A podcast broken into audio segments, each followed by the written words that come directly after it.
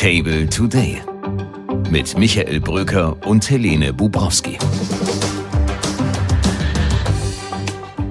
Herzlich willkommen zu Table Today, Ihrem Podcast für die gute Laune am Morgen. Miese Petrigkeit ist hier verboten und natürlich genauso die intellektuelle Flachheit. Hier geht's in die Tiefe. So, heute ist Mittwoch, der 21. Februar. Der Monat neigt sich schon dem Ende entgegen. Der Frühling steht bevor. Darauf freuen wir uns sehr. Michael Bröcker sitzt mir gegenüber. Auch er ist heute guter Laune. Und warum? Weil es heute um Drogen geht. Was soll das denn jetzt eigentlich heißen? Du hast selber in unserem kleinen Vorgespräch so viel zur Transparenz gesagt, dass du selber mal gekifft hast und deswegen diese Gesetzgebung, die die Ampel jetzt vorhat, gar nicht so schlecht findest. Aber nicht auf Lunge, ich habe nur gepafft. Ah ja, das ist I didn't inhale. Genau, kommt mir bekannt vor. So, ernsthaft wird es nicht nur in unserem Gespräch, das gleich ansteht, weil es wirklich um ganz konkrete Fragen, um Gesundheitsgefährdung und so weiter, um organisierte Kriminalität und diesen ganzen Bereich geht. Und darüber werden wir gleich in der Tiefe sprechen. Rechtliche Aspekte gibt es übrigens auch. Außerdem haben wir im Gespräch heute Karl Haeusgen. Und er ist der Präsident des VDMA, des Verbands Deutscher Maschinen- und Anlagebau. Und wir sprechen über die Frage, was die Wirtschaft tun kann gegen die AfD, beziehungsweise warum das AfD-Programm eigentlich so überhaupt nicht wirtschaftsfreundlich ist, auch wenn diese Partei gelegentlich das Gegenteil behauptet. Ich bin Helene Bubrowski und ich freue mich, dass Sie dabei sind.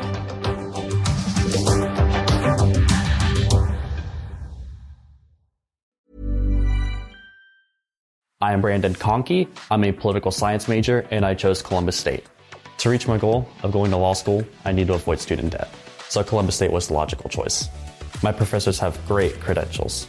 The honors program gives me access to opportunities that develop me as a person, and they help me qualify for more scholarships when I transfer to a four-year university. I chose Columbus State. Now I'm avoiding student debt and following my passion to become a Buckeye and build a career in public service. Michael, nach dieser kleinen, gut gelaunten Anmoderation müssen wir jetzt wirklich mal ernsthaft über Cannabis sprechen. Es geht in Berlin derzeit hoch her und ich lese mal vor, was die Ampel, die sogenannte Fortschrittskoalition, sich im Koalitionsvertrag vorgenommen hat. Wir führen die kontrollierte Abgabe von Cannabis an Erwachsene zu Genusszwecken in lizenzierten Geschäften ein. Dadurch wird die Qualität kontrolliert, die Weitergabe verunreinigter Substanzen verhindert und der Jugendschutz gewährleistet. Insbesondere dieser letzte Punkt ist natürlich interessant, wenn man sich überlegt, dass Liberalisierung plötzlich mehr Jugendschutz bedeuten soll. Viele Fragen sind offen. Die Kritik an diesem Vorhaben ist groß, nicht nur von Seiten der CDU, CSU, sondern auch von Einzelstimmen der SPD. Also in der Regierung gibt es da so ein paar Vorbehalte. In der SPD? Auch in der SPD, ja. Vor allem in der SPD. Ja, das gehört aber zum Geschäft dazu. In dem Sinne, wir diskutieren in der Sache. Ja. Und ich glaube, das bringt uns auch weiter. Wir haben jetzt zum Beispiel dieses Gesetz noch mal ein bisschen verändert, dass wir die Belange der Innenpolitiker aufgenommen haben, indem wir bereits nach 2 Jahren das Gesetz noch einmal evaluieren, auch unter Beteiligung des BKAs. Daran bin ja auch ich interessiert, dass das Gesetz sich gut umsetzen lässt. Unser Bundesgesundheitsminister, der für das Gesetz verantwortlich ist, ist selber, so viel kann man, glaube ich, sagen, nicht der größte Fan dieser Geschichte. Er trägt es aber mit. Es gibt aber profilierte Innenpolitiker der SPD, zum Beispiel Sebastian Fiedler, der ehemalige Vorsitzende des Bundes Deutscher Kriminalbeamter, der explizit seine Bedenken äußert. Also auch in der Koalition ist wieder einiges los. Aber dieser Liberalisierungsgedanke in diesem Bereich ist der Kitt, der die Ampel überhaupt noch zusammenhält. Der angebliche gesellschaftliche Fortschritt, den ich übrigens nicht als Fortschritt ansehe, ist ein Projekt, in dem sich mit wenigen Ausnahmen abgesehen die Ampelparteien einig sind. Wie siehst du es?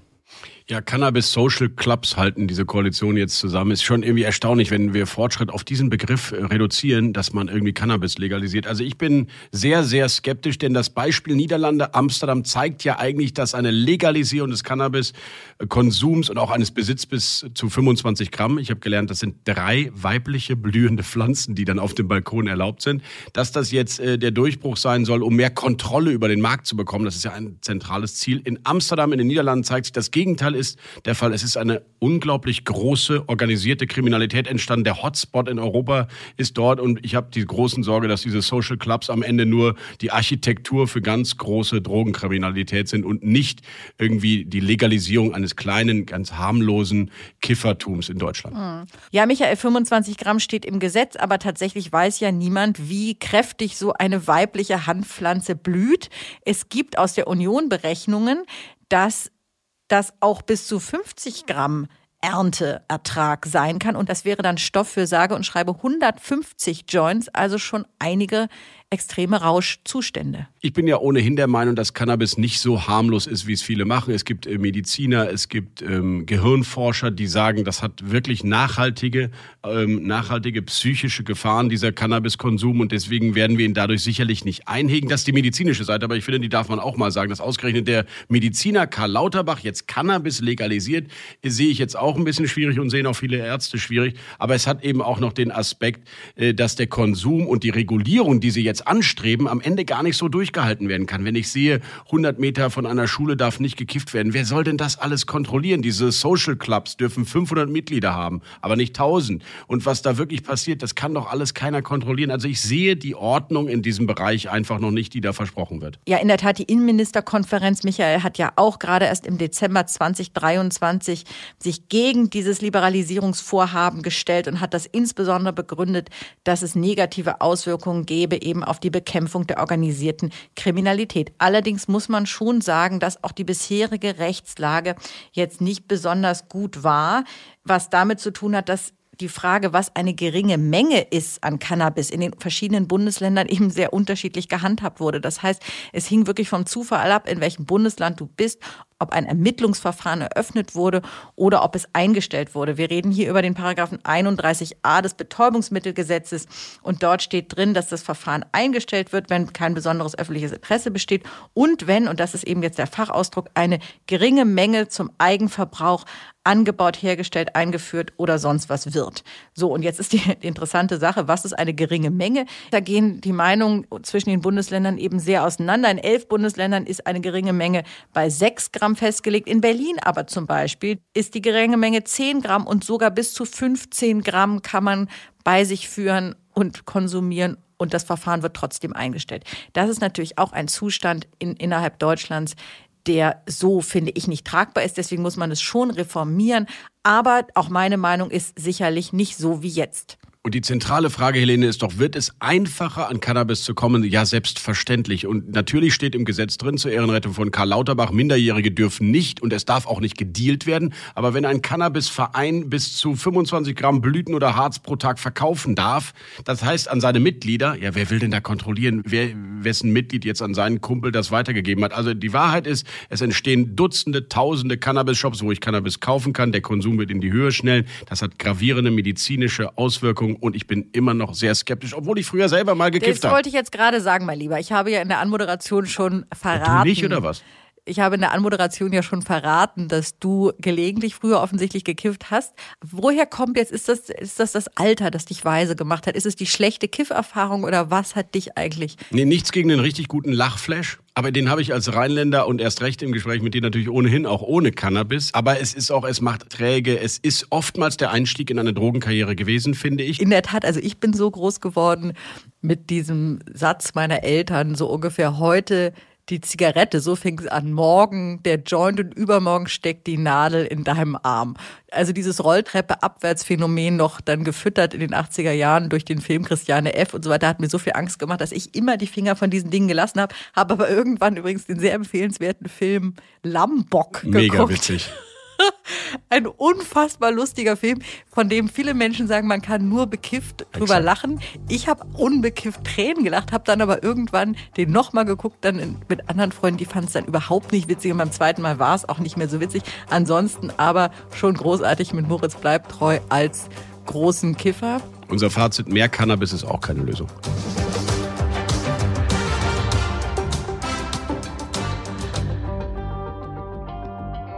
Zu unserem Tischgespräch des heutigen Tages begrüße ich jetzt sehr herzlich Karl Haeusgen, den Präsidenten des VDMA, des Verbands Deutscher Maschinen- und Anlagenbau, der 3600 Unternehmen vertritt. Herzlich willkommen. Hallo, Herr Haeusgen. Ja, hallo, grüß Gott. Freut mich, dass ich da bin. Schön, dass Sie da sind. Sie sind ja nicht nur Verbandspräsident, sondern auch Hauptaktionär der HW Hydraulik, Aufsichtsratsvorsitzender dort, ein Unternehmen, das in Bayern ansässig ist und insbesondere Pumpen und Ventile herstellt. Also Sie sind auch selber im Geschäft. Und wir wollen heute reden über die hohen Umfragewerte für die AfD, die für die kommenden Wahlen nichts Gutes verheißen, und uns fragen, was bedeutet das eigentlich für die deutsche Wirtschaft? Herr Haeusgen, der VDMA hat kürzlich eine Pressemitteilung rausgegeben mit dem doch sehr erschütternden Titel, nämlich die Wirtschaftspolitik der AfD würde den Standort Deutschland ruinieren. Drastische Worte, was meinen Sie damit? Ja, zunächst beziehen wir uns speziell mit dieser Formulierung auf das 10-Punkte-Sofortprogramm der AfD, das sie im September 23 veröffentlicht hat, wo sie sagt, dass die derzeitige Regierung unser Land in den Ruin führt. Und da wollten wir bewusst einen Kontrapunkt setzen. Im Wesentlichen setzen wir auf zwei Argumente. Das ist die Argumentationslinie EU und Euro einerseits und das Thema Fachkräftemangel und Zuwanderung andererseits. Wir wissen, dass die AfD den Euro abschaffen will und die EU nicht nur reformieren, sondern eigentlich verlassen will. Das hätte fatale Folgen für die deutsche Industrie mit ihrem hohen Exportanteil und der EU als Hauptmarkt. Und wir wissen eben auch, dass die Fachkräftelücke sich ohne qualifizierte Zuwanderung nicht lösen lässt. Auch das lehnt die AfD ab. Das sind die beiden Hauptargumente neben vielen anderen im Detail. Jetzt gibt es ja aber auch unter Unternehmern durchaus Sympathien für die AfD. Wie ist das in Ihrem Verband und wie gehen Sie damit um? Ja, ich glaube, es ist wichtig zu sehen, wenn wir die formalen Schriftstücke der AfD anschauen, dann finden wir da ganz viele wirtschaftspolitische Positionen, die überhaupt nicht originell oder am Rand sind. Es gibt eine ganze Reihe von Mainstream-Positionen, niedrigere Energiepreise, Bürokratie drastisch abbauen, die Schuldenbremse muss eingehalten werden, die AfD fordert Technologieoffenheit. Da ist natürlich einiges dabei. Das ist deckungsgleich mit den sogenannten oder von der AfD sogenannten Mainstream-Parteien. Und dem können natürlich dann auch wir zustimmen. Allerdings gibt es eben eine Reihe von Standpunkten, die diese Argumente wieder zunichte machen. Was nutzt uns Technologieoffenheit in geschlossenen Märkten zum Beispiel?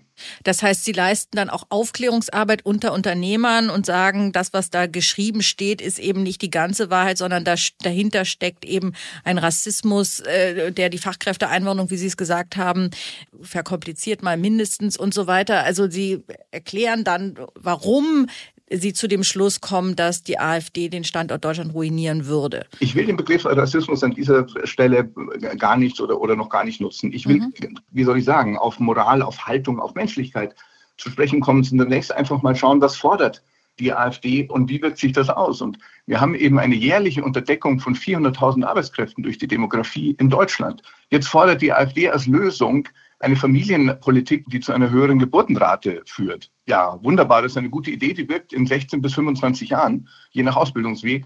Und dann sind wir halt längst weg vom Fenster der Industrieländer. Die AfD will inländische Potenziale nutzen über Qualifizierung. Das sind alles gute Ideen. Wir wissen aus vielen Studien, das reicht maximal für ein Drittel bis der Hälfte des Bedarfs. Qualifizierte Zuwanderung plus Qualifizierung der Migranten, die schon hier sind, Wohlstandssicherung für Deutschland. Ich habe es eingangs gesagt, Sie sind auch Hauptaktionär der HW Hydraulik. Wie gehen Sie selber mit der AfD als Partei um, wenn es zum Beispiel Anfragen gibt aus dem parlamentarischen Raum, der AfD-Landtagsfraktion in Bayern etwa, die gerne eine Werksbesichtigung machen möchten oder Ähnliches, mit Ihnen ins Gespräch kommen? Haben Sie da intern eine Policy, wie Sie solche Anfragen handhaben, und gibt es da einen Unterschied zwischen der AfD und den anderen Parteien? Wir sind bisher von der AfD nicht angesprochen worden, von daher sind wir noch nicht konkret mit dem Problem konfrontiert worden. Wir würden allerdings aller Voraussicht nach die Anfrage ablehnen. Da sind wir dann tatsächlich beim Thema Grundhaltungen, Mitmenschlichkeit. Deswegen würden wir das nicht machen. Ich glaube, wichtig ist auch, welche Aufgaben haben denn Führungskräfte, Eigentümer, Aufsichtsräte? Wir bei HW, wir thematisieren tatsächlich das Thema AfD und politische Situation. Und das haben wir so in der Vergangenheit bei anderen politischen Situationen nicht gemacht. Es reicht aber nicht, wenn man das ex cathedra macht.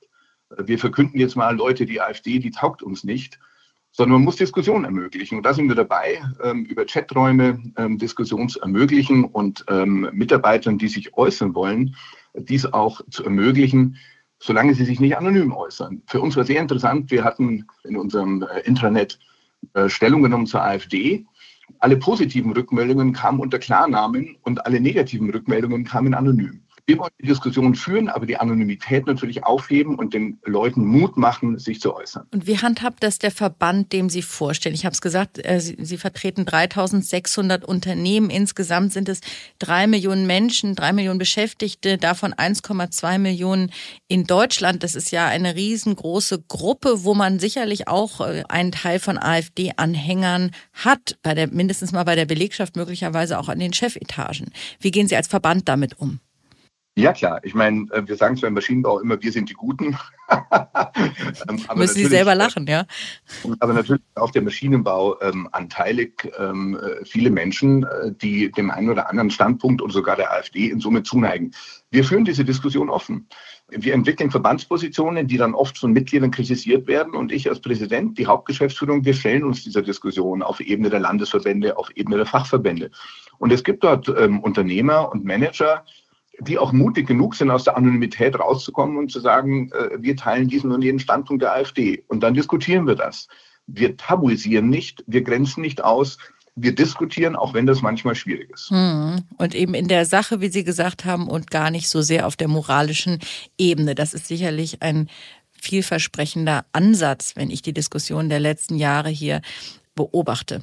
Ich finde das nicht nur interessant aus Sicht der Unternehmen, ich finde es vor allem interessant aus Sicht der Arbeitnehmer, aus Sicht der ganz normalen Menschen in Deutschland. Die AfD hat ja im Wahlprogramm 2021 die meisten Kürzungen von Sozialleistungen aller Parteien im Wahlprogramm gehabt.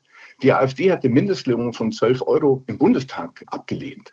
Die AfD will die Erbschaftssteuer abschaffen. Die AfD will den Restsoli, den ja nur Spitzenverdiener zahlen, abschaffen.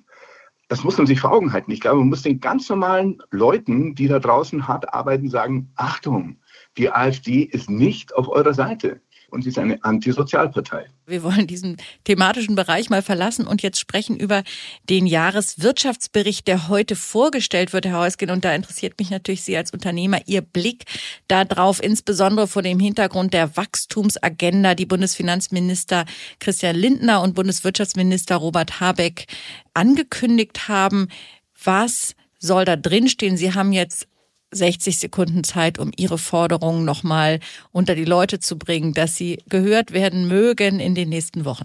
Also zunächst, Ankündigungen sind super, aber es gilt das schöne alte Gedicht von Erich Kästner, es gibt nichts Gutes, außer man tut es. Übrigens, der Titel dieses Gedichts lautet Die Moral. Sehr passend. Und genau. Und wenn wir darauf schauen, dann ist das Allerwichtigste, dass diese 3 Parteien endlich sich zusammenfinden und ihre Egoismen überwinden, ihre Partikularklientel hinter sich lassen und zu schnellen, klaren Entscheidungen kommen, die nicht 2 Tage später, wenn ein paar Bauern durchs Brandenburger Tor fahren, wieder in Frage gestellt werden. Das Gleiche gilt für die Opposition. Wir brauchen das Wachstumschancengesetz. Wir brauchen es so umfänglich wie möglich. Und es ist nicht zu verstehen, dass mit föderalen Argumenten von der Opposition dieses Gesetz blockiert wird. Also Wachstumschancengesetz, Bürokratieentlastungsgesetz, Genehmigungsbeschleunigung. Da ist schon einiges auf den Weg gebracht bei der Beschleunigung von Genehmigungen, aber es gibt noch weitere Gesetzespakete, die auf den Weg gebracht werden müssen. Umsetzung. Ich glaube sogar, dass die Ampelkoalition in den ersten 1,5 Jahren für die Wirtschaft einen guten Job gemacht hat. So, aber jetzt sehen wir eben schon seit geraumer Zeit diese Zersplitterungen der Meinungen und diese Partikularegoismen, und das führt zur Politikverdrossenheit der Menschen. Interessant. Sie sprechen jetzt die Union an, die ja im Bundesrat derzeit Schwierigkeiten hat mit dem Wachstumschancengesetz, und sagen, Sie sind zufrieden eigentlich mit der Performance der Ampel. Gilt das auch für den Bundeswirtschaftsminister, dem ja ansonsten von der Union immer nachgesagt wird, er verstehe sein Geschäft nicht? Also den Bundeswirtschaftsminister und uns, auch mich persönlich, trennt vor allem eine Grundhaltung. Vereinfacht gesagt ist es die Frage unternehmerische Freiheit versus granulare Regulatorik des Gesetzgebers. Und da steht der Wirtschaftsminister eben eher bei der Regulatorik und wir stehen ganz stark auf der Seite des freien Unternehmertums. Und mein Appell an Robert Habeck ist immer, vertrauen Sie den Menschen dort draußen in den Unternehmen. Dieses gesagt, kann man schon sagen, dass auf der Arbeitsebene von Herrn Habeck sehr viel bewegt worden ist. Herr Habeck versteht die Wirtschaft gut. Herr Habeck geht raus in die Unternehmen. Er spricht mit den Menschen. Er kapiert ganz schnell, wie manche Branchen ticken. Und wenn wir die Gesetzgebung in den ersten 1,5 Jahren oder knapp 2 Jahren der Ampelkoalition anschauen, dann sind eben tatsächlich eine Reihe von Gesetzen auf den Weg gekommen, die durchaus wirtschaftsfreundlich waren, mehr als in den 4 Jahren der Großen Koalition zuvor. Ja, interessante Analyse. Und auch bei der Schuldenbremse sind Sie bei Robert Habeck? Also zunächst mal gilt es, die Schuldenbremse muss halten. Muss sie in der heutigen Form halten? Darüber kann man diskutieren. Und ich finde, es gibt ja auch aus der Wissenschaft der Ökonomen sehr gute Vorschläge, wie man die Schuldenbremse dynamischer gestalten kann. Und da ist einiges Gutes dran. Vorsicht allerdings, das muss immer so gestaltet werden, dass die Spielräume der Politik zur Verschuldung eben tatsächlich begrenzt werden. Letzte Frage. Sie haben es schon angesprochen, das Thema Bürokratieabbau, das natürlich die Unternehmen in Deutschland sehr umtreibt. Die Politik, die Bundesregierung hat sich da dran gemacht. Ein Gesetz ist auf dem Weg. Haben Sie eine Empfehlung, wie es gehen kann? Weil das Thema natürlich irgendwie in aller Munde ist und alle wollen es, aber in der Umsetzung ist es so schwierig. Haben Sie, Herr Haeusgen, die Zauberformel für den Bürokratieabbau? Wenn ich die hätte, würde ich auch gleich noch eine Partei gründen. Partei gründen ist im Augenblick ja angesagt. Die Zauberformel habe ich natürlich nicht. Allerdings, wenn Sie sagen, ein Gesetz ist auf dem Weg, dann führt das in der Regel nicht zu Begeisterung bei uns. Denn die Gesetze, die Bürokratie reduzieren, sind außerordentlich rar gesät. Es wäre schon sehr viel erreicht, wenn derzeitige Gesetzesvorhaben auf der Bundesebene wie auch auf der europäischen Ebene, die mehr Bürokratie bewirken, zunächst mal gestoppt werden. Deswegen ist es übrigens auch richtig, dass die FDP auf der EU-Ebene sagt, europäisches Lieferkettengesetz, nein, das ist ein Beispiel für ein Bürokratiemonster. Und gerade aus der EU kommt unglaublich viel Bürokratie in den nächsten 2-3 Jahren auf uns zu. Und es gilt zunächst mal, diesen Tsunami, der da kommt, zu stoppen. Jedes Gesetz, das zurückgenommen oder reduziert oder, ich sage jetzt mal, überarbeitet wird, reduziert Bürokratie. Also lieber Bürokratie reduzieren, indem Bestehendes reformiert wird, als indem Neues geschaffen wird. Ah ja, interessant.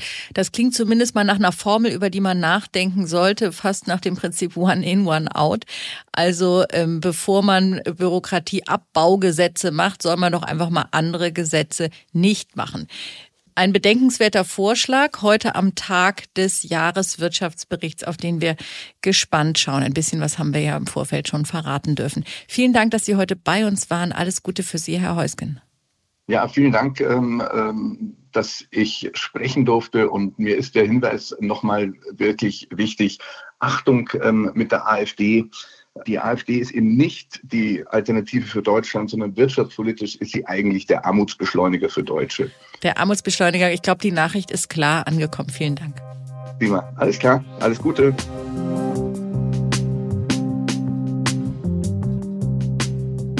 Und zum Nachtisch gibt es noch eine gute Nachricht und die betrifft insbesondere alle, die im Homeoffice sind. Eine Studie aus Großbritannien hat jetzt herausgefunden, dass Homeoffice viele Vorteile bringt, insbesondere für unsere Gesundheit. Die Forscher haben herausgefunden, dass man zu Hause generell gesünder ist, weniger gestresst ist und einen niedrigeren Blutdruck hat. Wir waren nach der Pandemie ja alle eigentlich Homeoffice-sick. Jeder hat sich wieder auf den Weg ins Büro gefreut. Mir ging es jedenfalls so. Ich finde auch, dass es eigentlich eine gute Trennung ist zwischen Arbeit und Privatem. Aber nachdem man dann doch viele Monate wieder im Büro war, kann man doch jetzt vielleicht den einen oder anderen Tag auch im Homeoffice sitzen. Und nun mit dem Segen des King's College, die haben nämlich diese Studie durchgeführt, das auch noch mit dem Bewusstsein tun, dass es dort gesünder ist. Ein bisschen Eigeninitiative gehört natürlich dazu, denn wenn es schlecht läuft, isst man auch zu Hause die Chips und Schokoriegel, die im Büro rumliegen und bewegt sich eben nicht so viel. Insofern hängt es leider doch wieder vom Engagement des Einzelnen ab. Und hiermit appelliere ich an Sie, egal wo Sie sitzen, im Büro oder zu Hause, essen Sie doch einfach gesund und laufen Sie ein paar Schritte. Das tut uns allen gut und auch der guten Laune, die wir auch morgen wieder an den Tag legen wollen. Ich freue mich drauf, wenn Sie wieder dabei sind. Wenn Sie in der Zwischenzeit etwas loswerden wollen, schreiben Sie uns an chefredaktion@table.media. Ich freue mich drauf. Alles Gute für Sie, Ihre Helene Bubrowski. Table Today mit Michael Bröcker und Helene Bubrowski.